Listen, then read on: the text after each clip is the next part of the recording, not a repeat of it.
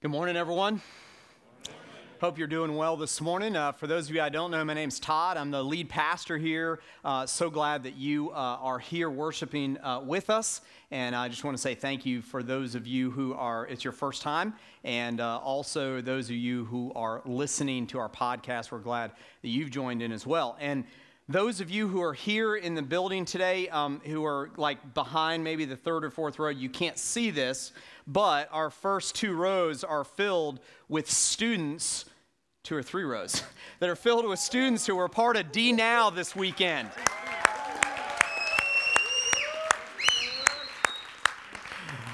And they have been, uh, over the past uh, three days, involved with Disciple Now, which is a fantastic uh, thing that we do. But this is actually, this is our first time doing it. And um, so you guys are pioneers in D Now. You're like the first class ever of D Now.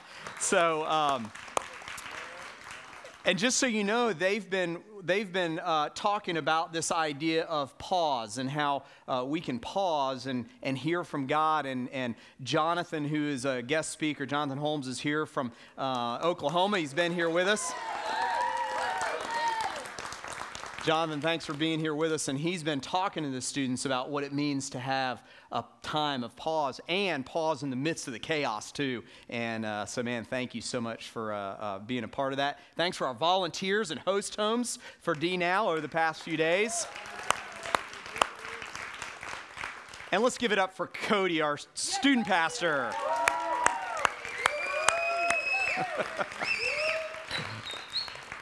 wow six hours of sleep in two nights, and they're still loud.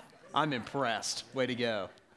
Well, listen, if you have your Bibles, I'm going to ask you to turn to Acts chapter 4. Acts chapter 4. We're going to be there today. If you don't have your Bibles uh, on your notes that you received coming in, you can take a look at the verses. We'll have the verses on the screen here uh, this morning. We are going to be in Acts chapter 4 here in just a few minutes. And I want to invite you to follow along if you have a uh, tablet or a device that you want to get on our free Wi Fi and go to our website to follow along. You can do that uh, as well. We are ending a series today that we have entitled Fearless Prayer.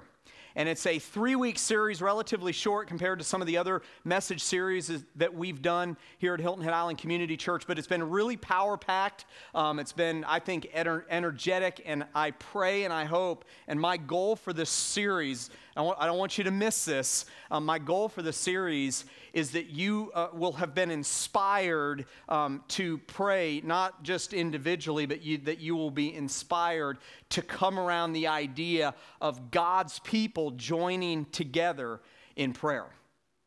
And I know even you students who are here this morning, you guys have talked about the aspect of, of having conversation with God, talking with God, that He wants and He desires to have a relationship with you. And so we talked about that here in week one. We talked about the fact that Jesus, right in the midst of the Sermon on the Mount, in Matthews 5, 6, and 7, he took a moment and he prayed, and we call that the Lord's Prayer, and he prayed to God the Father.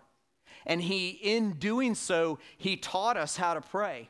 And so I wanted in week one to come around this idea that we can learn how to communicate with God right from Jesus' prayer, right in the midst of the Sermon on the Mount. We can learn what it means to have communication with God. And so in week one, we walked through what is prayer, what is talking with God, and what does it mean to have communication with God. If you were here last week, um, you heard from Pastor Des Wadsworth, who's one of the associate pastors at our sister church, Low Country Community Church out in Bluffton.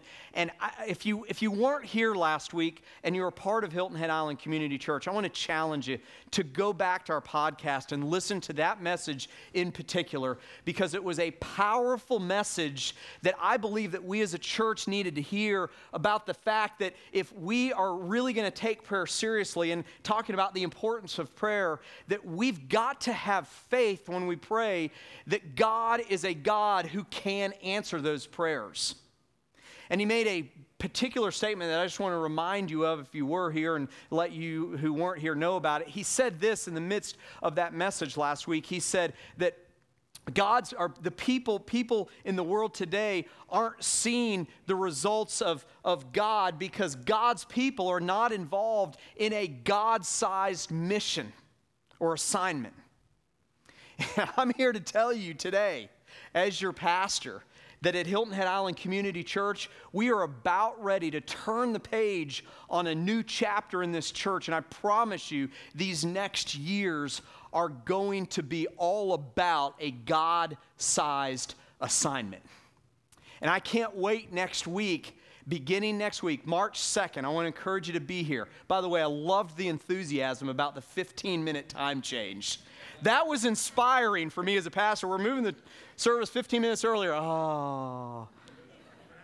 We're doing that so that you have the opportunity to help out around here and to serve in our church. We're really going to emphasize the idea of sitting in one service and serving at the other. And so that's part of the reason that we did that was to help you out. So trust me, we had your best interest in mind uh, with that time change. But be here next week as we begin to unpack Maximum Impact, which will be a message series, but it'll also be me unpacking what I believe the next chapter is and the vision of Hilton Head Island Community Church. And so I can't wait for that. I want to encourage you to be here next week for that.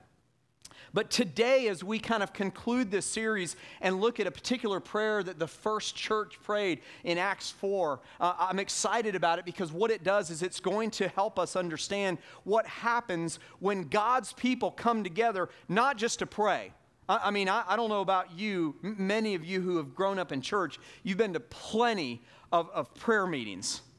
Uh, in my church growing up, we had open mic prayer night every Sunday night. Some of you probably remember that. Like, and it was the same people that gave the same request each week over and over again. It just was. And it was great. And we saw many great things happen. But, but, but, but, but, God's people, when we come together and pray bold prayers, I mean, audacious prayers, when we do that, believing that God can provide, He can do amazing, amazing things in our midst.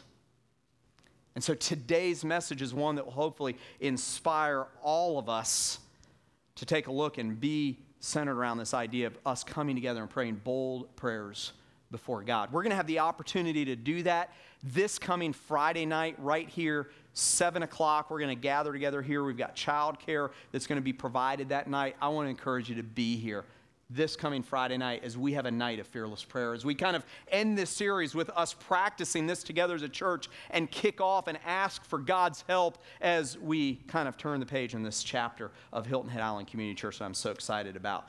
Acts chapter 4. I want you to imagine with me for a moment the followers of Jesus in the first century. Some of these followers of Jesus that we're going to read about here in a moment were actually with Jesus when he died.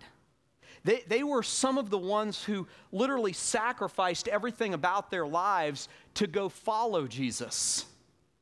There's a story in the Gospels about John and James literally dropping their nets. They were fishermen and they literally received their income through their business of fishing and through their father's business of fishing. And they literally dropped their nets to follow this man, this rabbi, this Jewish rabbi named Jesus.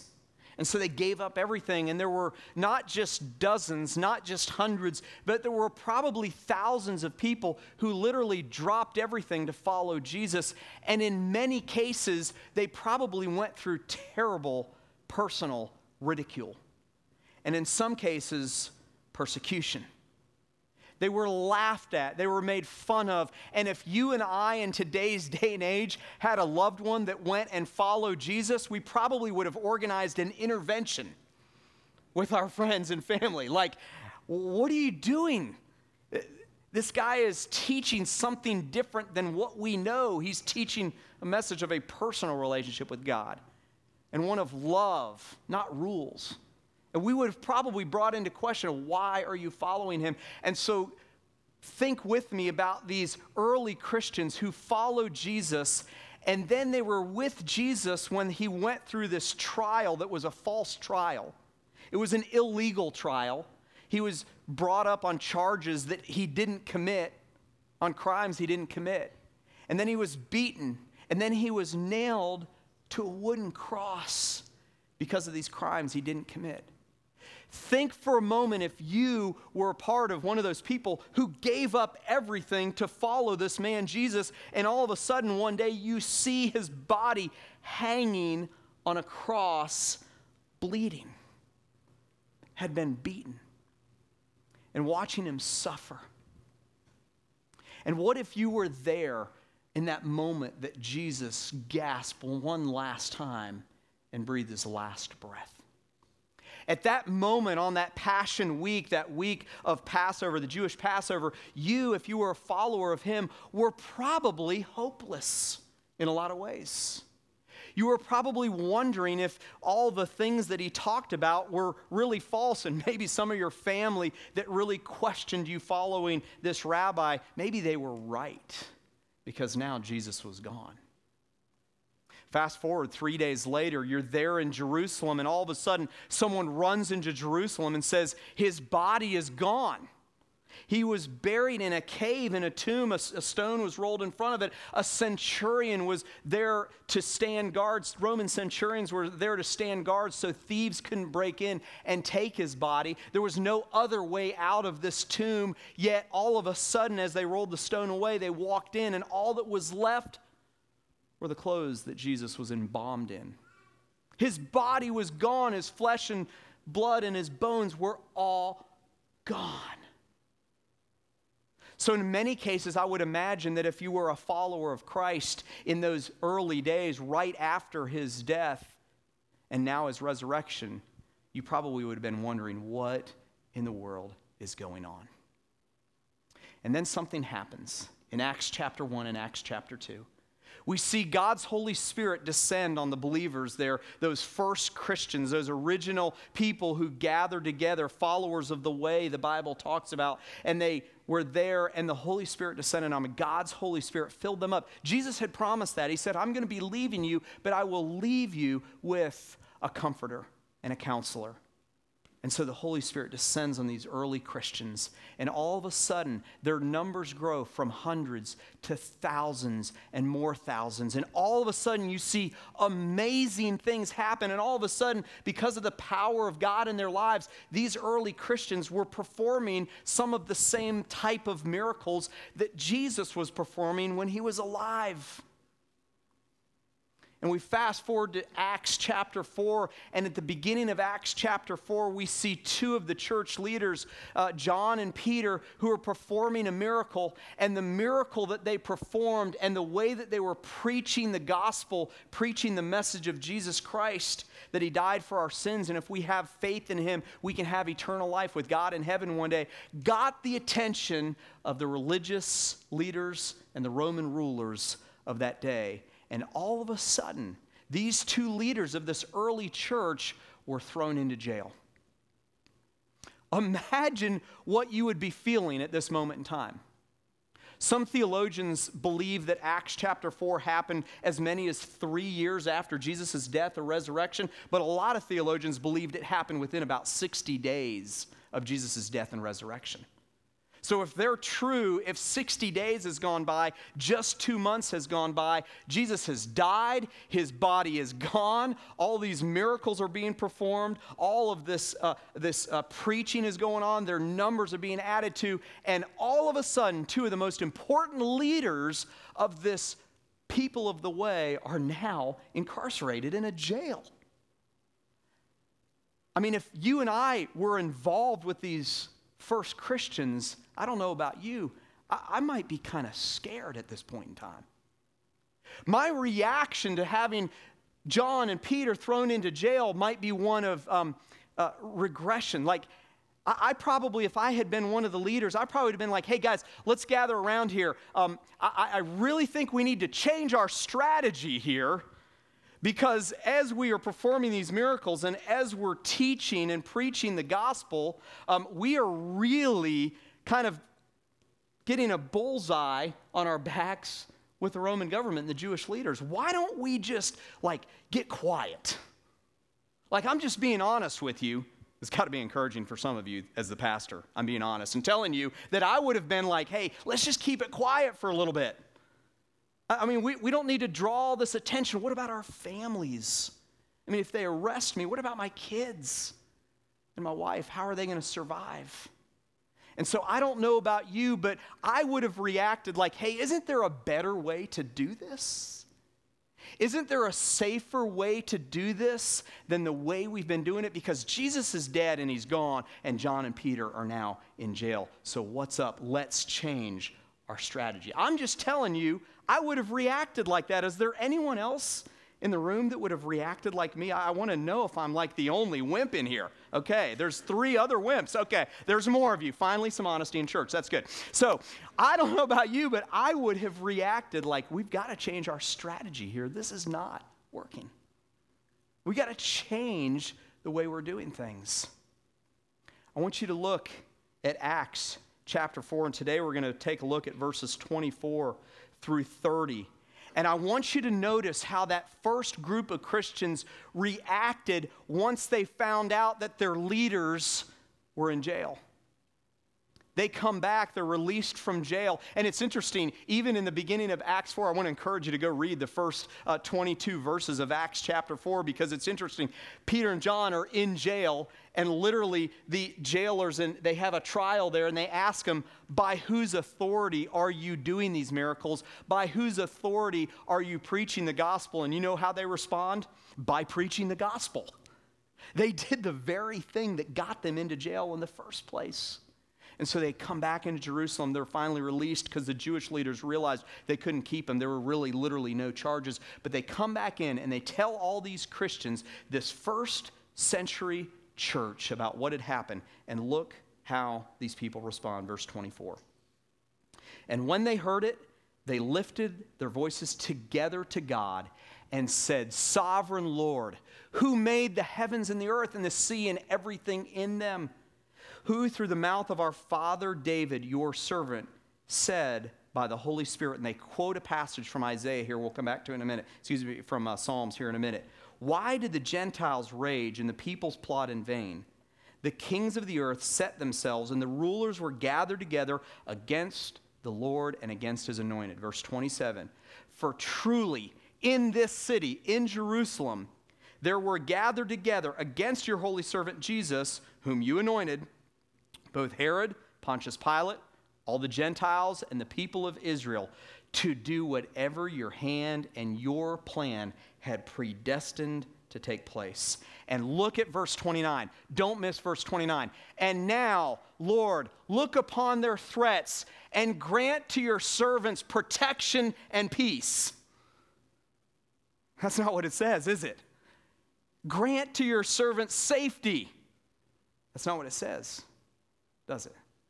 Grant to your servants to continue to speak your word with what's that next word? All boldness. Boldness. Are they crazy?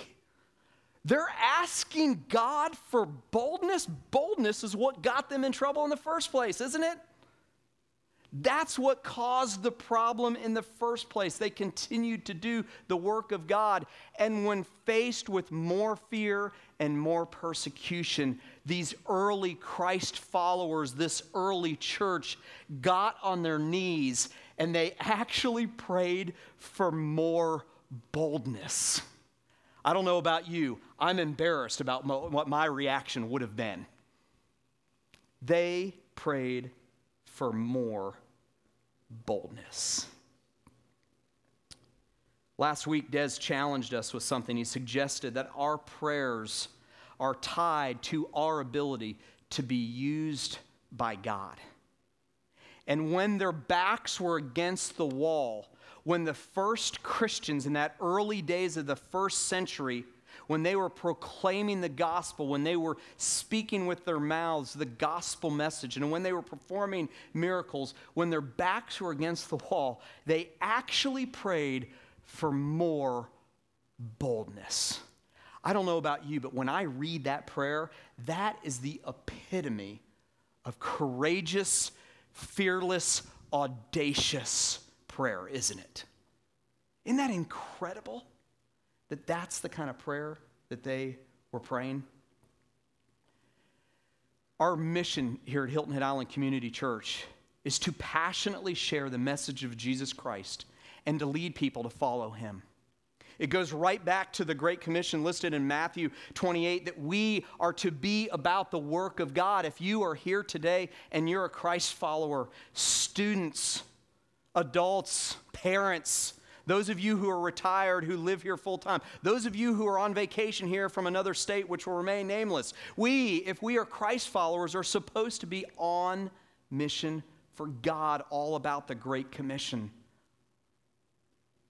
And I know one thing that if those first Christians had not humbled themselves and got on their knees and asked for boldness,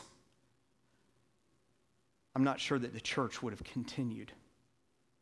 They got on their knees and they asked God for boldness. At the first moment that they were pressed, they asked God for boldness. You see, Hilton Head Island Community Church, I believe that part of the reason that we still exist today and that we are still on mission today is that a group of Christ followers in the first century, over 2,000 years ago, prayed for boldness.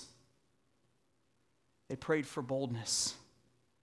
They asked for God to help them to continue in the face of fear, in the face of potential persecution to continue to preach the gospel message and to continue to spread that gospel message. Today, what I want to do is I want to break this prayer down into three points for us to kind of get our minds around it, get our hearts around it, so that we as a people, we as a church can gather around it and rally around it, and that we can model the same type of bold, fearless prayer. First of all, I believe what they did, first of all, is they recognize the authority of God. And that's what we've got to do. We've got to always recognize the authority of God. We're about to embark on some new, amazing, exciting things that are going to cause a lot of fear for a lot of us, including me. But we need to, first of all, before we embark on that, we need to always recognize the authority of God. Verse 24, and when they had heard what happened, they lifted their voices together and they said, Sovereign Lord, Sovereign Lord. That literally means master owner. Master owner. Isn't that great?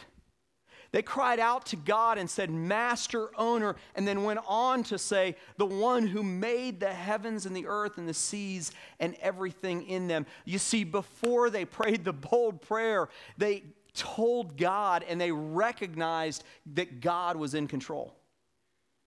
They recognized that God was in control. L- listen, a bold prayer came only once they had humbled themselves and got on their knees and realized that he was the authority. Because these Christians in the first church realized that they could do nothing great for God until they recognized that he is the authority. That he is the authority sovereign Lord. These Jewish Christians, these, who, these people who gathered together that we're talking about this morning, they were actually Jewish people that had converted to following Jesus. They, they were converts, and so they understood everything about uh, their, their Judaism. They understood everything about their religion.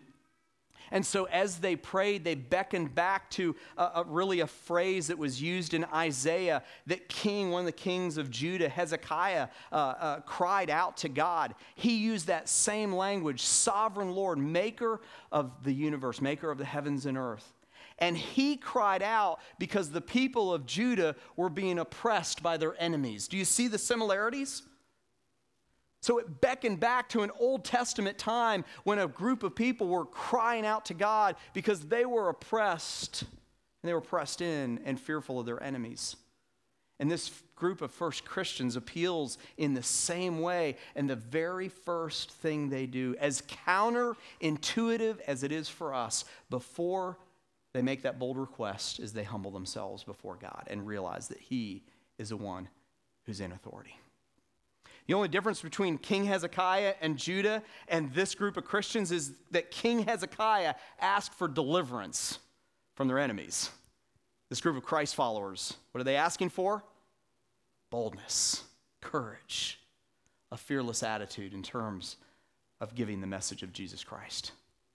Listen, Hilton Head Island Community Church, we have to first and foremost realize that God is the one who's in authority over us. It's the first step in us becoming people who have fearless prayer and can accomplish something great that God has given us. We've got to recognize He's in control. I went to Liberty University in the early 1990s, and at Liberty University in the early 1990s, if you wanted to stay off campus, I was, a, I was a resident student, if you wanted to stay off campus, you had to go through the correct channel to get permission to stay off campus. I know it sounds crazy, they just wanted to keep tabs on us all the time.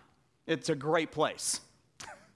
It was a great place, I promise you. But we had to ask permission from the one who could grant the request. I couldn't go up to my roommate and go, hey, Matt, can you give me permission to stay off campus tonight? He didn't have the authority to grant that. The guy who came into English 101 late every single day, I couldn't ask him. Like, hey, can I go off campus tonight? He'd laugh at me. He'd laugh at me. He was halfway asleep anyway, so he'd laugh at me. I couldn't ask the guy down the hall, the prayer leader down the hall. I had to go to the resident assistant. I had to go to the dean's office to get permission because they were the ones who had authority. We have to, first of all, recognize that God has authority in our lives. You see, humility is required for us to pray bold prayers. Humility is required for us to pray bold prayers sovereign Lord who made the heavens and the earth and the seas and everything in them. You see, before we go on and accomplish great things for God, the first thing we have to do is recognize that He is in authority. Secondly, we should never forget that God is in control. We should never forget that God is in control. And before you think that that's saying the same thing, it's really not.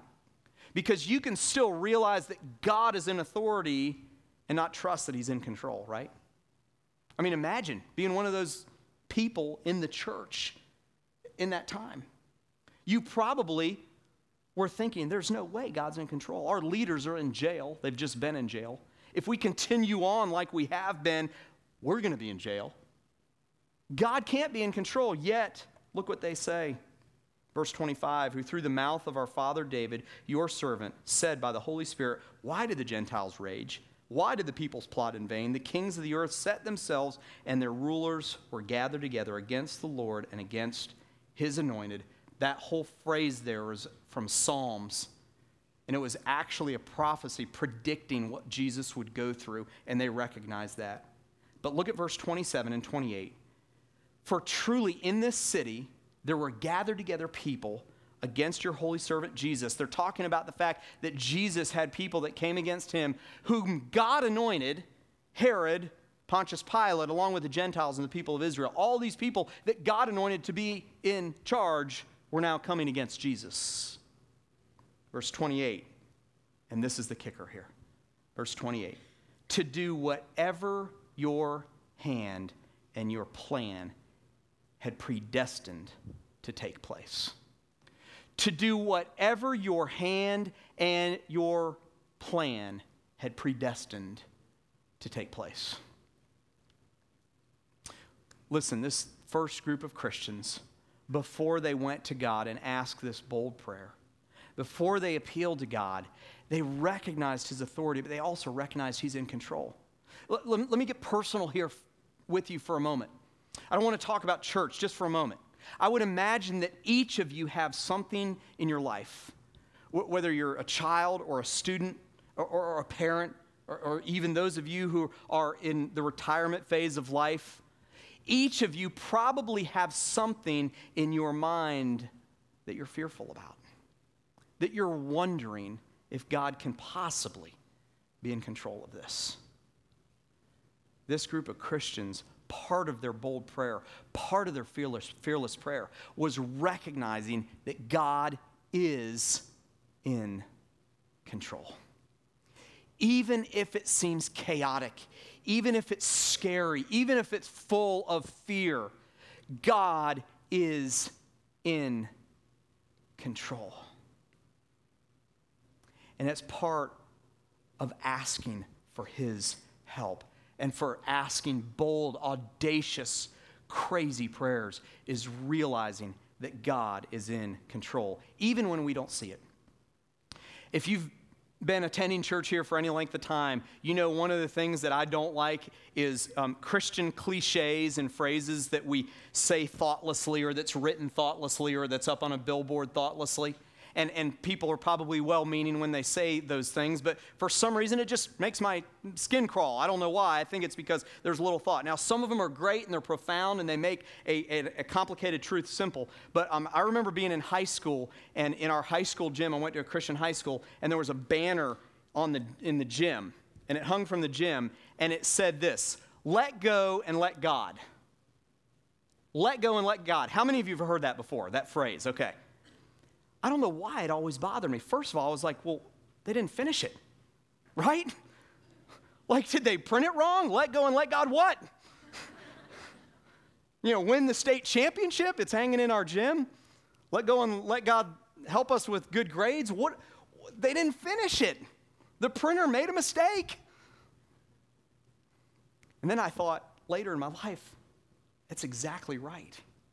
Let go and let God, allow God to do His work. And some of you are in here today, and your concerns and the problems that you have, and the issues and challenges you're, that you're facing, whether it be a broken relationship or horrible finances, or someone, students at school who's bullying you, you're hanging on so tight. And what these first Christ followers are telling us is that we need to realize that He is in control. And lastly, point number three is we need to ask God for courage when we're sharing Jesus with others. We need to ask God for courage when we're sharing Jesus with others.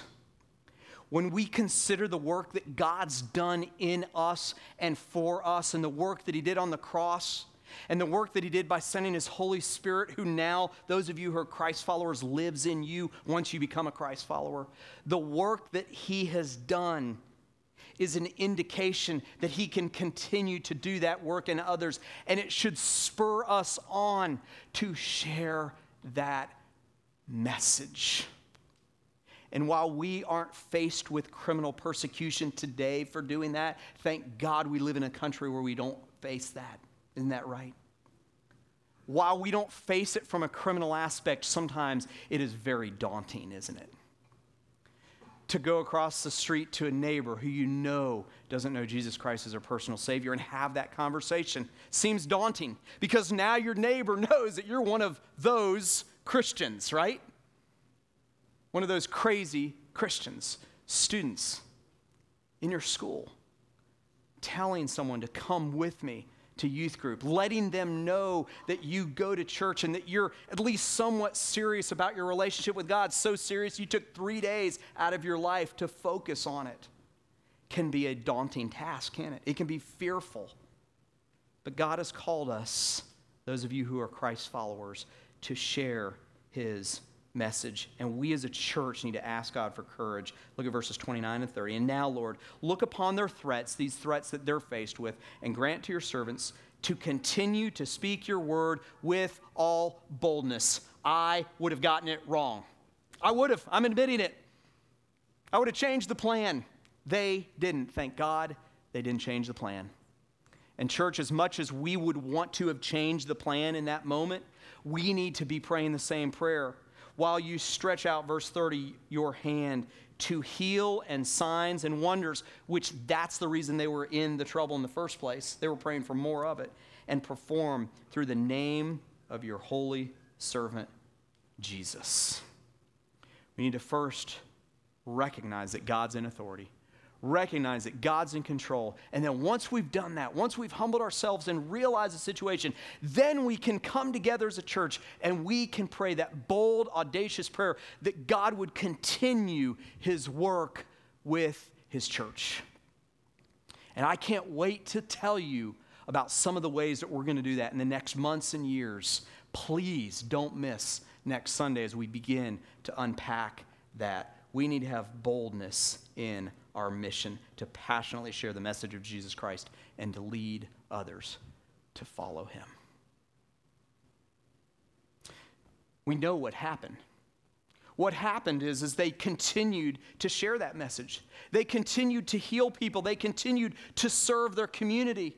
And they were persecuted in many cases. For centuries, they were persecuted in many cases. But they continued the work of God with boldness. They first understood that God was in authority. And they understood that God was in control, and then they prayed for boldness. Hilton Head Island Community Church, I'm asking for us to get together and to pray for boldness in this next chapter in the life of our church. We're going to be doing that this Friday. I want you to be here this Friday as we pray for boldness, for God to go before us. Because I know one thing if we don't commit this next phase of our ministry and our church to prayer, we will fail. If we do not ask for God's help, we will fail. But I can tell you 100% sure that if we do ask for his help, if we are bold with asking for God for courage to go about this next phase of the life of our church, we will win because God is the one in control. God, I thank you so much for what you're doing in the life of this church. God, I thank you for 30 or 40 people involved in D Now, students who are serious about their relationship with you. God, I thank you that they took time out of their schedule and that host homes took time out of their schedule. And God, they focused on what it means to pause. And God, I pray for these students who are gathered right in front of me that you would help them to be able to do that. That you would give them the courage to be able to get serious about their relationship with you to spend time with you every day, to spend time in your word and spend time talking to you. But God, as a church, students all the way up, God, I pray that you would give us that kind of boldness that we just saw. God, that you would help us when we have fear, that you would help us when we have concern. God, that you would help us when we feel like it's not organized enough, it's not funded correctly, it's not prepared right. God, I pray that you would give us the faith to realize that you're in authority, you're in control. And God, we can be bold because we have you on our side. God, I thank you for what Jesus did on the cross for our sins. God, I thank you for the gift of eternal life that you gave us through sending Jesus to this earth to live to have a three year ministry, to die and then to rise again. God, we thank you for that. And I pray that we would be your people here in 2014 who would carry that on, carry that mission on to share with our world, our community, our state, our region, our nation, and our world the great news of the salvation and the redemption of all of mankind. Help us to do that and help us when we have fear to trust that you're in control. In Jesus' name I pray.